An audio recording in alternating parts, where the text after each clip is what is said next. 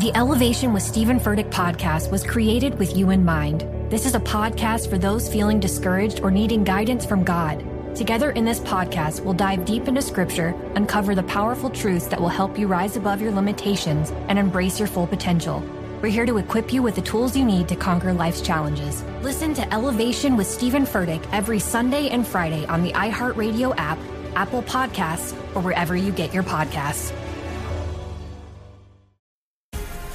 The Black Effect presents Family Therapy, and I'm your host, Elliot Connie. Jay is the woman in this dynamic who is currently co-parenting two young boys with her former partner, David. David, he is a leader. He just don't want to leave me. Well, how do you lead a woman? How do you lead in a relationship? Like, what's the blueprint? David, you just asked the most important question. Listen to Family Therapy on the Black Effect Podcast Network, iHeartRadio app, Apple Podcasts, or wherever you get your podcasts. It's Tuesday, May 10th. I'm Oscar Ramirez from the Daily Dive podcast in Los Angeles, and this is Reopening America. Researchers are constantly working on new vaccine delivery methods for COVID and are hoping that nasal vaccines could be better at preventing transmission and infection.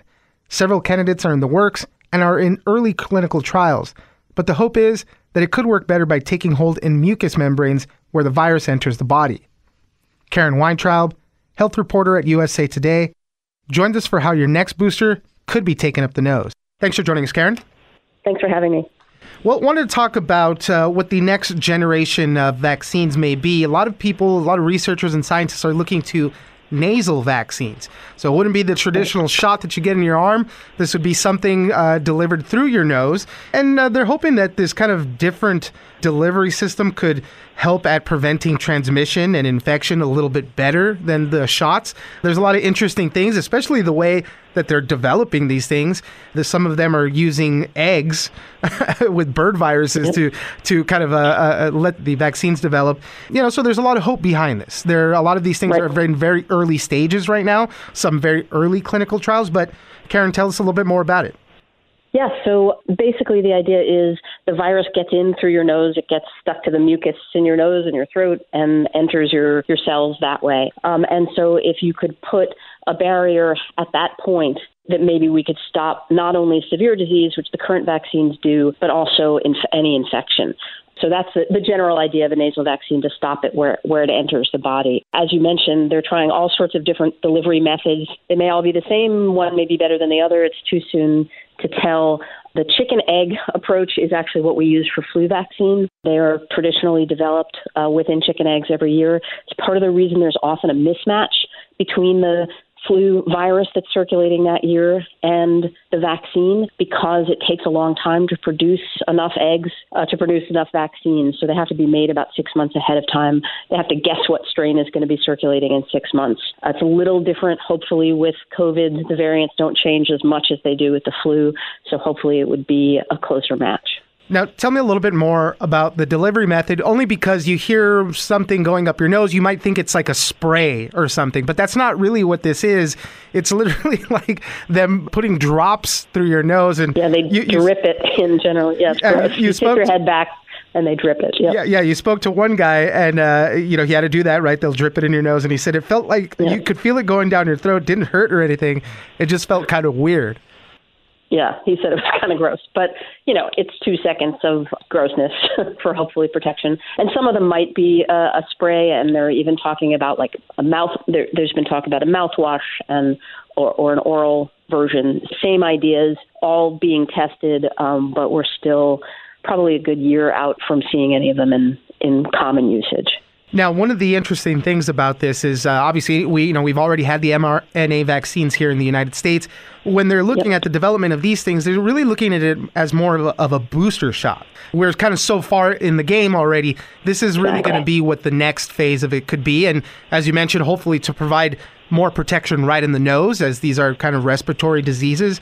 That's really where the big aim is as a booster. Right. It's twofold. In countries that haven't had any vaccine at all, some of these might be good first-line vaccines. But for those of us who already have 2 or 3 or more shots in our arms, this might help protect us from getting infected at all. At least that's the hope. And so how many of these do we have right now that are currently in development? There are actually dozens.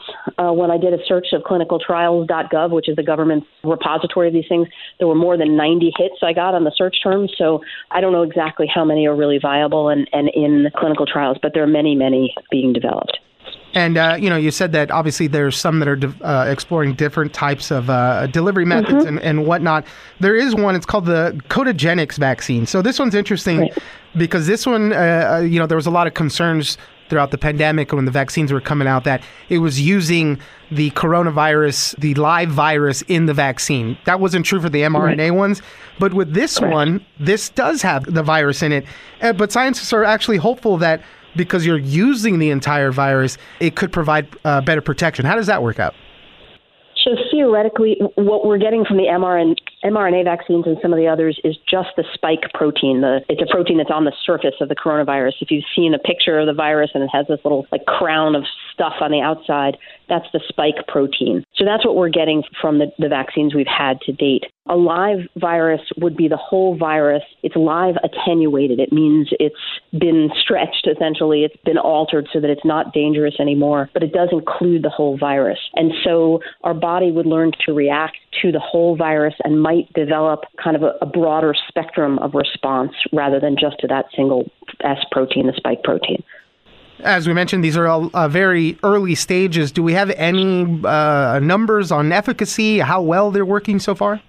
We don't. What we have are safe. They appear to be very safe, which is great, but they're still in such early trials that there haven't been any head-to-heads against existing vaccines or even against the virus. So we don't really know their effectiveness yet. That's what the next 6 months to a year will tell us. Yeah. Well, it's an interesting notion, right? There's a lot of people that are averse to getting shots because of the needles. Exactly.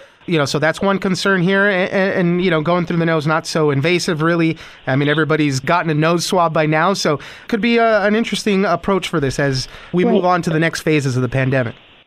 And as the gentleman who you mentioned before, who I quoted, who's in the trial, he hadn't gotten the vaccine, not at all because he's anti-vax, but just because he felt like he was 33 years old, he's healthy, he's unlikely to get sick from COVID. But what he didn't want was to pass it to his parents or to somebody else. So for him, he wasn't that interested in an mRNA vaccine, but he might be interested in a vaccine that prevented him from passing this virus on. So that's another potential use for this. Karen Weintraub, health reporter at USA Today. Thank you very much for joining us. Thank you so much. Appreciate it. I'm Oscar Ramirez, and this has been Reopening America. Don't forget that for today's big news stories, you can check me out on the Daily Dive podcast every Monday through Friday. So follow us on iHeartRadio or wherever you get your podcasts. The Elevation with Stephen Furtick podcast was created with you in mind. This is a podcast for those feeling discouraged or needing guidance from God. Together in this podcast, we'll dive deep into Scripture, uncover the powerful truths that will help you rise above your limitations and embrace your full potential. We're here to equip you with the tools you need to conquer life's challenges. Listen to Elevation with Stephen Furtick every Sunday and Friday on the iHeartRadio app, Apple Podcasts, or wherever you get your podcasts. The Black Effect presents Family Therapy, and I'm your host, Elliot Connie. Jay is the woman in this dynamic who is currently co-parenting two young boys with her former partner, David. David, he is a leader. He just don't want to leave me. Well, how do you lead a woman? How do you lead in a relationship? Like, what's the blueprint? David, you just asked the most important question. Listen to Family Therapy on the Black Effect Podcast Network, iHeartRadio app, Apple Podcasts, or wherever you get your podcasts.